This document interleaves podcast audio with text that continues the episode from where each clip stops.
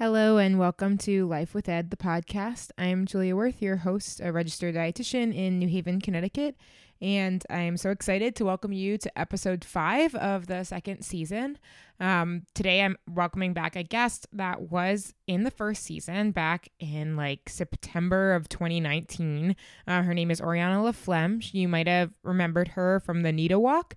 She works a lot with NEDA, which is the National Eating Disorder Association she leads you know body positivity groups and um, she has run the the fairfield county connecticut walk as well as she is a eating disorder recovery coach. And that's sort of how we've reconnected and that's where this podcast is going to go. So she you know goes into homes and works on the the little things that dietitians doctors therapists like don't have time to do and, and honestly don't know that much about, considering the fact that we are not normally inside our patients' homes.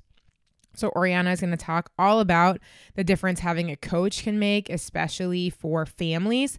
A lot of times, coaches are thought of more as for adults that have eating disorders. We had Molly um, Burnley on the podcast uh, during season one, and she talked about coaches and how, for some people, that is just a great way to keep themselves accountable.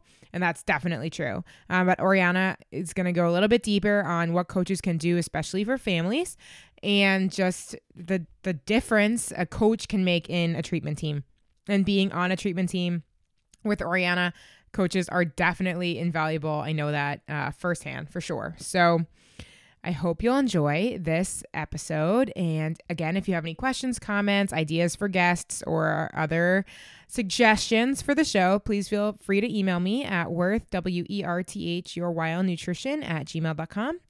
And without any further ado, here is Oriana Laflamme. All right. Welcome to the show, Oriana. So great to have you. Thanks so much, Julia, for having me today.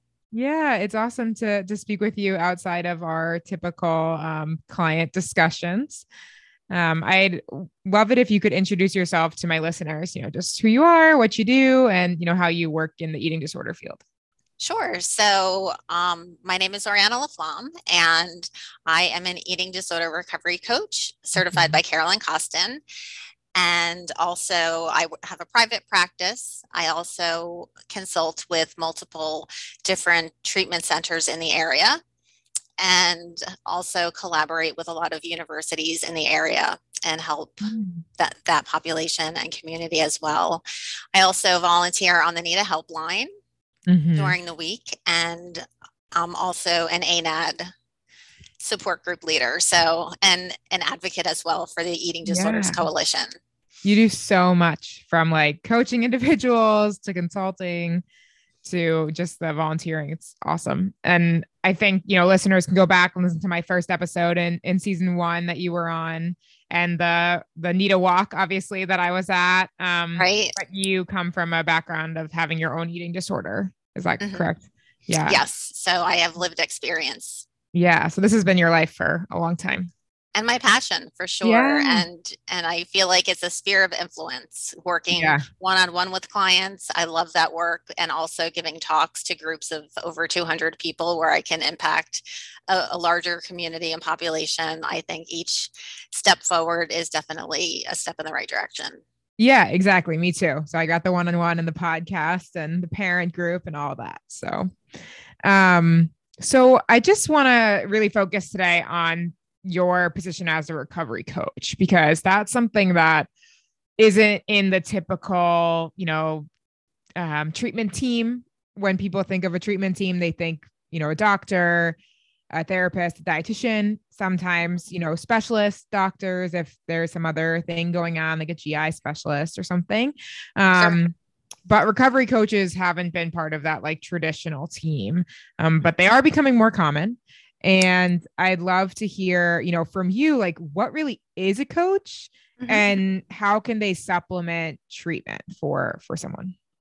That's a great question. And they are becoming more popular, and we are seeing them in treatment centers and also in private practices like myself and and in both situations. I also do workshops and such as a recovery coach in different environments as well. But in general a recovery coach is typically an extension of a client's treatment team. So as you mentioned you have you may have your different eating disorder providers but it's really supporting the nutritional and therapeutic recovery goals for each client and so a coach is someone who supports their client in a variety of ways and provides a source of support between treatment team meetings to support them through the tough times and also to celebrate their successes as they progress in their recovery. Mm-hmm.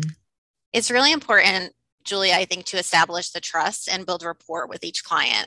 And the one thing that I was really passionate about, you did mention my history and my lived experience with an eating disorder. I felt like there was mm-hmm. a gap between I saw my provider, I saw my therapist, I saw my dietitian. Yeah. I saw my medical providers. I got my meal plan. I came home and I froze. Yeah. And yeah. nobody knew what to say to me in my family. Nobody really understood. Yeah. And I would go from meal and just, you know, go through the motions and really without, you know, with my family trying to be as supportive as they could be, certainly, and my treatment team when they were available.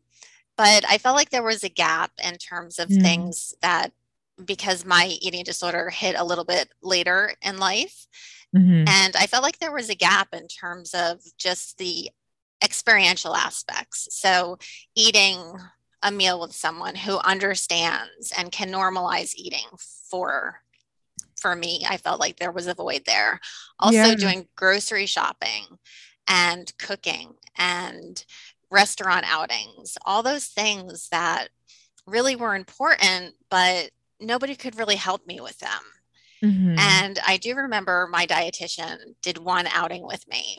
Yeah. And it was literally transformational. Oh, that's awesome. Yeah. So yeah. coaches do that work and it's kind of I call it um kind of getting the support you need outside of the treatment team walls mm-hmm. when yeah. you need it. I so a lot of what you just described, like the eating a meal with you know someone who is sort of a provider right? Like and um, having that support during the challenging times like the grocery shopping and the, the actual events. I think of that happening on some level in treatment centers right? Like you know when you're in a treatment center you eat meals with you know, everybody, it's like dietitians there, therapists there, like the whole team is there. Sure. And there's a ton of support. But then you go home and that all goes away, like what you were describing. Like you're going to these outpatient appointments and you're talking about like theoretically, how is lunch gonna go? What what are you gonna do at lunch? And then you get to lunch and you're like, well, here I am alone with my food. And there, there's that gap, right? So it's a really good point to to me, I think of it as like bringing some of that extra support you get in treatment centers home. Is that exactly a valid way to put it? Yeah, yeah, and there are a lot of virtual um, providers coming up these days, which is mm-hmm. awesome because 70% of the country doesn't have access to treatment. So the virtual mm-hmm. options are definitely popping up and they are a great solution. What I personally am dedicated to and passionate about as a coach is going in and being in the home and getting yeah. a feeling for that. And that's the other aspect that coaches bring to the table as well. Our goal is to really support the nutritional goals by the dietitian mm-hmm. and also the therapeutic goals of the treatment team. Mm-hmm. So we are able we're in the home we're actually seeing the environment and we're able to bring that information back to the treatment team so they can adjust accordingly. Yeah. and then we can all send a unified message to the client so mm-hmm. that they they can't they can't really go between different providers saying different things. Yeah. we're all together we're unified and we're kind of providing a circle of support giving them the same messaging I think it's it's such a needed level of care like for people because the step down from treatment centers to being outpatient at home is is crazy. Like that's when I see clients for the most part, right? Like they come out of Walden or CFD or or Princeton or wherever they have been and I start seeing them and it's like suddenly their whole world has changed. They're alone a lot or they're with their family a lot, which they haven't been. And there's no one on the treatment team who's like seeing what life is really like, you know? And that coach aspect where you do go in person, like the virtual ones, obviously that's great if you can't get it in person. But I think like the clients we share together, it's so valuable to hear from you what their life is like literally like because we don't live virtual lives. Absolutely.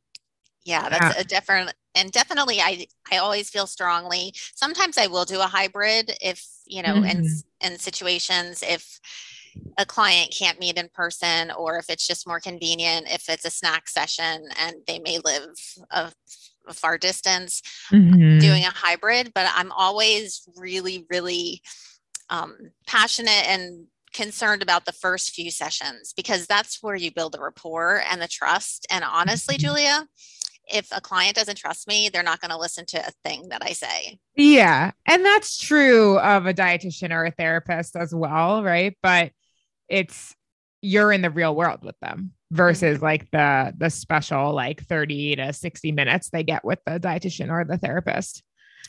Right. Um, so if they don't trust you, it's like that meal is gonna be really, really hard. Absolutely. Yeah. So in summary, really a coach works with the treatment team. We work kind of for the treatment team and we work mm-hmm. for the mm-hmm. client to help the client repair their relationship and with their bodies and make peace with food. Mm-hmm. So I did an episode with a recovery coach back um, in season one, like more than a year ago and she mostly worked with adults. Um, and that's sort of how I had thought about recovery coaches, you know, like working with adult patients who are maybe, maybe they don't have a spouse or a significant other to help them as a child might with parents um, in the home. Right. And so I had thought, like, okay, a recovery coach is like giving this person more tangible like goals and tasks and really working with adults that don't have at home support as much. Sure but I've seen you work with kids and teens, and that's something that I had never thought of before. Um, and I think a lot of people who listen to this podcast are parents trying to figure out how to best help their child. So, could you talk about like the types of patients you see and how specifically for kids and teens a recovery coach can be important as well? Sure. So clients can benefit from coaching, usually um, having at least one eating disorder provider generally mm-hmm. and that's really the best client they and one thing I do as a coach is I also put treatment teams together. So if they don't have a treatment team and they're coming to me and the it might be the first time they were just diagnosed and the parents in the adolescent they don't know what to do. They don't yeah really honestly it's really can be overwhelming so mm-hmm. i also help put treatment teams together and you know try to find the the fit with the personality of the child and the family and also the providers mm-hmm. so in that way a coach can and my services can benefit in in that aspect um, and also just generally i think having adolescents and parents what you mentioned you had spoken to somebody with adults i also work with university students and adults the mm-hmm. interesting mm-hmm. thing and the dynamic with adolescents is the parents so if you have yeah. one one client you really have potentially three yeah or like a whole family all the siblings too exactly yeah. exactly so it's trying to navigate that um, dynamic and also bringing the parents in in an appropriate way and also creating some sense of autonomy where the child can trust again that that rapport and that trust is so important. And so what i usually ask parents is in the beginning that I will meet with them and we'll talk about goals and we'll all meet together and we do a session all together. And then I ask for the first few sessions, if, it, if they're meal sessions, which they usually are with adolescents, mm-hmm. is for me to eat with the adolescent together. Mm-hmm. And this way I can kind of, sometimes they feel more comfortable opening up. Yeah. And it just brings a different dynamic to the table. Mm-hmm. And then mm-hmm. also letting them know that we were I'm not going to be there forever. And mm. this work is really going to be done by their parents. And so then I do coach the parents and transition over to them. Yeah. Because they're the ones who ultimately are going to be the ones caring for their child. And so we bring I usually bring the parents in and keep them up to date and give them appropriate updates as you know as needed. And as much as they want to communicate we'll communicate with them. And they can be a, a huge ally and source mm-hmm. of support in the process as well. Yeah. One thing that like you just said and then I've been thinking about with coaches is that parents are always looking for the like how to guide, right? Like I feel like whenever I talk to parents, and one of the reasons I started the parent support program in my practice is because parents are always asking me all these questions of like, but how do I get them to eat? How do I get them to, you know, sit through a meal? How do I get them to do all these nutrition goals that we're setting, right? And you know the way you just described how you support an adolescent and their parents it's almost like you're showing the parents like hey here are some some methods that can help right? Like ways to encourage or ways to be supportive without being overbearing or or whatever it is for that family. Exactly. So it's really teaching first the adolescent the coping skills and the strategies to get through the meals and mm-hmm. be able to accept that and then also giving then the parents those tools and building that toolkit so they together can have a successful meal because that is really what we want in the end. Yeah. And we want like a lasting recovery. I think Absolutely. about so many kids and adults, but like teens in particular that are like in and out of treatment centers. It's like they go to a treatment center, they supposedly get better, right? Weight restore, they seem to be doing fine. And then they go home and relapse and fall apart all over again. And it's because that like home environment hasn't changed, right? Or they haven't learned how to use the coping skills they know how to use in treatment at home, right? Because it's different. So I think of you know, having a really good treatment team that has maybe a coach as part of it in outpatient, like maybe that way to have a lasting recovery for kids and adults. Absolutely. And we've seen so much success with with adolescents in that environment and just sustainability, like you said. Mm-hmm. Yeah. So I guess my my thought in the back of my head is like parents are always like, really, do I need to pay for another thing? And I'm like, well, maybe maybe it's less time in treatment overall. Um, if you do coaching or you have both a therapist and a dietitian, right? I see people always trying to be like, you're kind of both. And I'm like, nope, no, I'm not. um, so just just a thought about that. Um, what do you want parents to know? Like when you go into working with a child or an adolescent or even a college student, like what do you wish parents knew? So there are a lot of things, honestly. That yeah, I know. I, I wish parent. I, this, this is one area where I literally could probably we could collectively write a book on this one. Yeah, um, maybe we should. We'll get on that. but parents are they have so much information and about their child and they know their child inside and out. But when they have an eating disorder, it's almost like it's not their child anymore mm-hmm. and they mm-hmm. don't know what to do. And so I think the important thing, the first thing that I always tell parents is it's not your fault. Yeah. So eating yeah. disorders are biological, psychological, social disorders. And that basically means that they might have a biological predisposition combined with maybe a psychological Co-occurring conditions such as depression, anxiety is a big contributor to eating disorders, especially during the mm-hmm. pandemic, which we, we've seen. It could be trauma. And then there's also a social and cultural aspect to it. So, mm-hmm. an example, and those three things coming together cause the perfect, or what I like to call the imperfect storm, because there's nothing perfect about it. Yeah, it's, it's awful.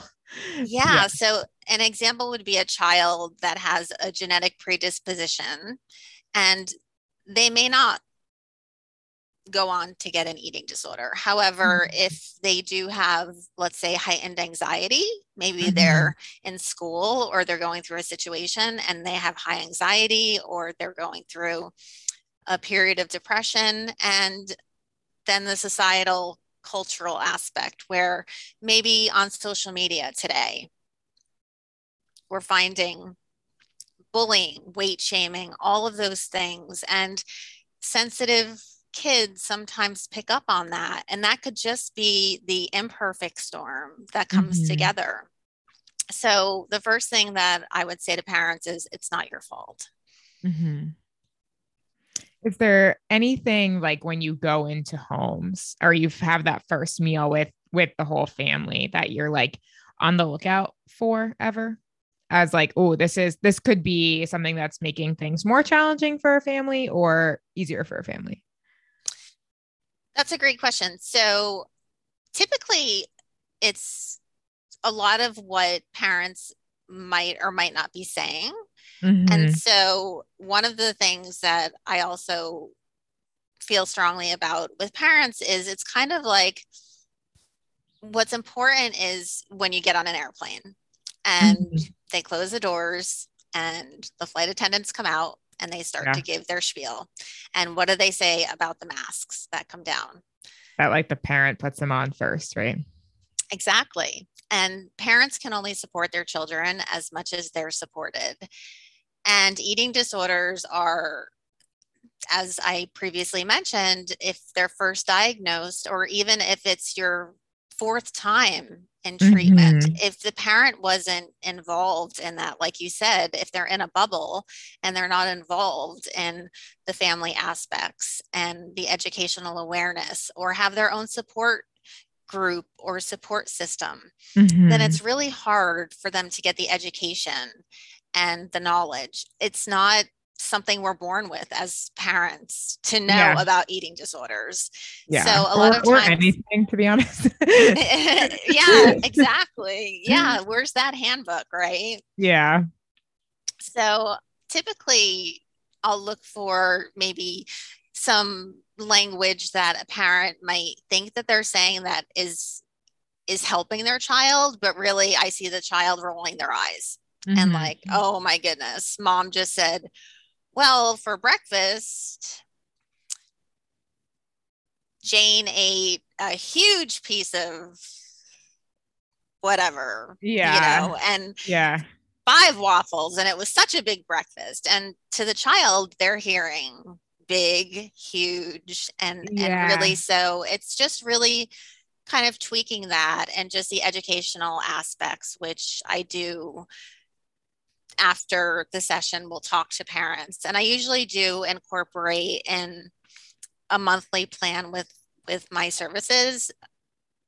Not only do I support the child, but the parents as well. Mm-hmm. So I'll have like two 30 minute sessions in a month with the parents and say like here's what i've noticed and this is some areas where you wouldn't know what mm-hmm. to say or what not to say. Or I noticed or picked up on when you said this, your daughter or child kind of, you know, rolled their eyes or made a comment or, you know, said something. And again, I don't violate the trust of the adolescent. Mm-hmm. But also want to give the parents the information that they need. Again, it's going to go back, the ball is going to go back into their court. So they need yeah. that information. Yeah. Mm. I I think like there's some things as a dietitian that I'm always on the lookout for, especially during like an initial intake. You know, like I I always want to know does the family actually eat family meals or not? You know, where where are we starting with from that? And I want to know, you know, are the parents on a diet or do they not eat certain foods? Like are they restricting certain groups or things? Like those those sorts of family I don't know. I don't know what to call it, but like those instances are definitely things that are big like flags to me as like, well, we're going to have to potentially change that or talk about that for like actually everyone in the family to to recover. Absolutely. I feel really strongly about family meals and there's so much research about just de- not only eating disorders but depression, drug yeah. abuse, addiction, um, how family meals, even if you have to, if your child, if you have multiple children and they're playing different sports, if you can find a time that is conducive to everyone. Mm-hmm. I'm a huge, huge supporter of family meals. Yeah. And it may be different for families. They may not have done it before. Everybody's picking uh, and going on the run. Mm-hmm. I think the best thing a parent can do is model normalized eating. And that's what I Absolutely. initially do. Yeah. I eat what exactly what the client eats i normalize try to normalize and be a model for them mm-hmm. but also as you mentioned the family meals which i really think that can be a challenge for kids and eating disorder thoughts can be strong so eating meals unsupervised i think is definitely a red flag eating yeah. meals in bedrooms yeah. The number of clients who tell me, oh, I do better in my bedroom is like through the roof. and I'm like, no, you don't. No. Like, no, it's not better. Please go downstairs or on the same floor, wherever it is. Exactly. And there are different things that parents can do to kind of help facilitate that. So, a family, I, I would also say, don't make mealtime a battlefield and a struggle. So, maybe you plan your meals in advance when it's not around a meal time so your child knows what's coming and if they're at a point in their recovery where they can be included in that process the better because now they have buy-in Mm-hmm. and they're mm-hmm. part of that process and they feel they have a sense of control and a lot of times what you can do with children and adolescents is you can give them a sense of control by saying even though you're really not giving them control you're mm-hmm. saying well we can either have x food or we can have y food and the child would probably not even be thinking of having either of those foods, but you're giving them the choice and yeah. they're thinking, oh, I have a choice now. Yeah. And so that's really important as well. And if you're at the family dinner table and it's new to you, I would say go out, you know, go to Amazon, get some conversation starters and put it on the table. that don't some- have to do with food. yeah. Exactly. Play a trivia game. Bring soul back to food. Bring the mm-hmm. relationship with food and the enjoyment back to food. And that's not going to happen overnight. We're not mm-hmm. expecting that to happen overnight, but there are things that you can do to definitely make it bring that soul and that relationship back so that it's enjoyable for the family and and yeah. really a lot of times i'm sure you see this too julia yeah kids although parents may think they're being pushed away their eating disorder that's their eating disorder part of them mm-hmm. and they're mm-hmm. really saying mom dad help me fight this yeah I can't, I can't do it alone i need your help yeah, I I couldn't agree with that more. Like I had a therapist on the podcast uh, a couple weeks ago, and we were talking about, you know, what can parents do to be, um, you know, to straddle that line between like supportive, but mm-hmm. like firm, but like, you know, not really a friend, but like the kid trusts them, you know, that like really challenging line of like parents that you yeah. live the whole time, even with the kid not having an eating disorder, right? Sure. And I just think it's so important for parents to remember that they need to give their child like hold their child to expectations and like not not allow the eating disorder to run their lives and also remember that like just like they like having you know the knowledge that someone is on their team or supportive of them or helping them like when you're holding your kid to a high expectation and being more firm than just like giving them everything they want that that is love like that comes across as caring and like you're on their team and you're rooting for them because you expect you know the good thing from them um absolutely yeah. and it's it's like when when they were toddlers Right. right. having a toddler, they, I think about this all the time. yeah. yeah. And and they want boundaries. They want to know what structure, what a that they're going to have consistency that yeah that mom and dad are going to be there Like, and so that doesn't rule, necessarily yeah. go away they still want to see that consistency and you know going along with that another thing parents can do is if you're if you're divided on your treatment approach philosophically have those conversations outside in the car not in the house Yeah. not in front of your child um, have those debates or arguments whatever they might be because Right. it does test the mettle of every single family yeah it's it's a really insidious illness sadly and it does test the mettle of parents but we know divide and conquer and it goes back to the toddler and the teenager that well if i can divide mom and dad then i'm going to go to the parent who's going to give it to me right and Definitely. so a unified front for parents is really important even if you have to fake it at Mm-hmm. 1st Yeah. Yeah. Uh, I like I think having a toddler has been one of the best things for um, me understanding where the parents of my clients really are because I'm like, you know, I know you just want to give everything to them because you love them so much, right? Like, and you just want to make their world perfect and everything, but it's like that doesn't actually help them because they're not learning how to not do the bad behavior. absolutely i agree Yeah. So, any final thoughts or things you really want parents to know and understand um, about coaching, about what coaches can do, and about, you know, this journey through eating disorder treatment in general? So I think never lose hope. Mm-hmm. Hope springs eternal. And I think that children are looking in our eyes Mm-hmm. and any caregiver whatever age the the person who's impacted is looking at our eyes to to see how they're doing. So never mm-hmm. lose hope. And always in order to keep going support yourself. You can again you can belong to a support group. You can go online and find online support groups for parents. I think that's super important to have that that lifeline and to know your go-to people that are going to be there and supportive for for the parents as well because yeah.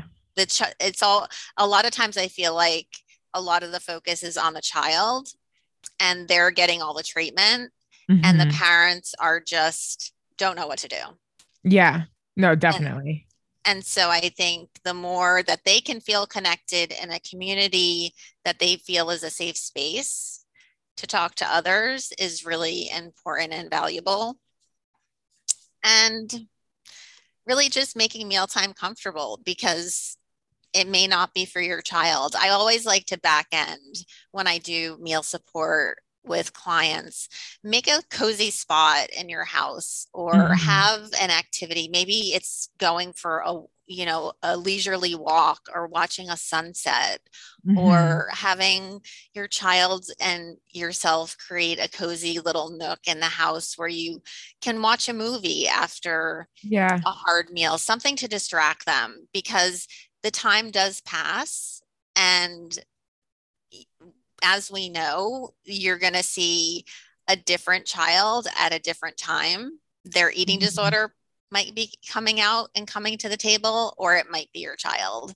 Yeah. So, but that time does definitely pass. And so the more we can distract, I always like to do some distracting activity after a more challenging meal. But um, in terms of coaching, that's where really coaches come in and can do that that work and and parents can get exhausted. It's exhausting Yeah. work. I talk about compassion fatigue like all the time in the support group because it's it is exhausting to be constantly supporting uh, someone with an eating disorder. It is. And the one thing that a coach does that I don't think I brought out was in addition to all the experiential things, it's really, I, and most coaches will have their clients text them if they're having a hard time. It's kind of like their SOS button. right? Yeah, I'm having yeah. a hard time. I'm kind of struggling right now. Mom and dad don't get it. can you help me? Mhm. And I would rather have them turn to me instead of their eating disorder. And Yeah. so I have them text me. And at first, they typically, some people, it's easier for them to reach out. And if I see that they're kind of not the type to reach out initially, I'll I'll reach out with an encouraging message each day or just, you know, check in. I always check in at least an hour after meals with mm-hmm. them and also make sure that mom and dad and the other siblings in the family are doing okay. yeah. So it's really about a, a lot about support and you know giving that additional scaffolding to not only the child but the family overall. Awesome. Well, that was really helpful and hopefully informative for a lot of people. Um, I'm curious in the last like two years since I spoke to you, has your favorite food changed? Chocolate, Still chocolate. still chocolate. well, it's good. It's consistent. Any like any any particular type of chocolate? Dark chocolate. Okay. Just like the squares. Um, squares also. Well, my absolute favorite is chocolate covered strawberries. Oh, okay. Yeah. That's pretty good. In the summer truffles, chocolate truffles, love chocolate truffles. But yeah, that's probably my that's that's my favorite dessert, I would say. Yeah. I mean, it's so good. I don't understand the people who don't like chocolate. Um, I don't know. But and this is a, this is also another great tip for parents too. This time of year, a lot of times um, with drinking calories, we know Oh yeah. it's that's a hard one for for kids and right now hot chocolate brings back you know sometimes really fond memories of their childhood and Yeah. i love hot chocolate It's so i love good. chocolate and so Right. i always say um, to clients you know if you don't like milk and you have milk there then do you like hot chocolate and if right. they say yes, I'm like, go ahead Let's and make some hot chocolate. Yeah. Throw a marshmallow in it and That is such a good it a idea. day. Yeah. Do you have any left over from Christmas? Um, awesome. Well, thank you so much, Oriana. This was great to have you on again. Yeah. Well, thanks for having me again, Julie. I really appreciate it. Of course.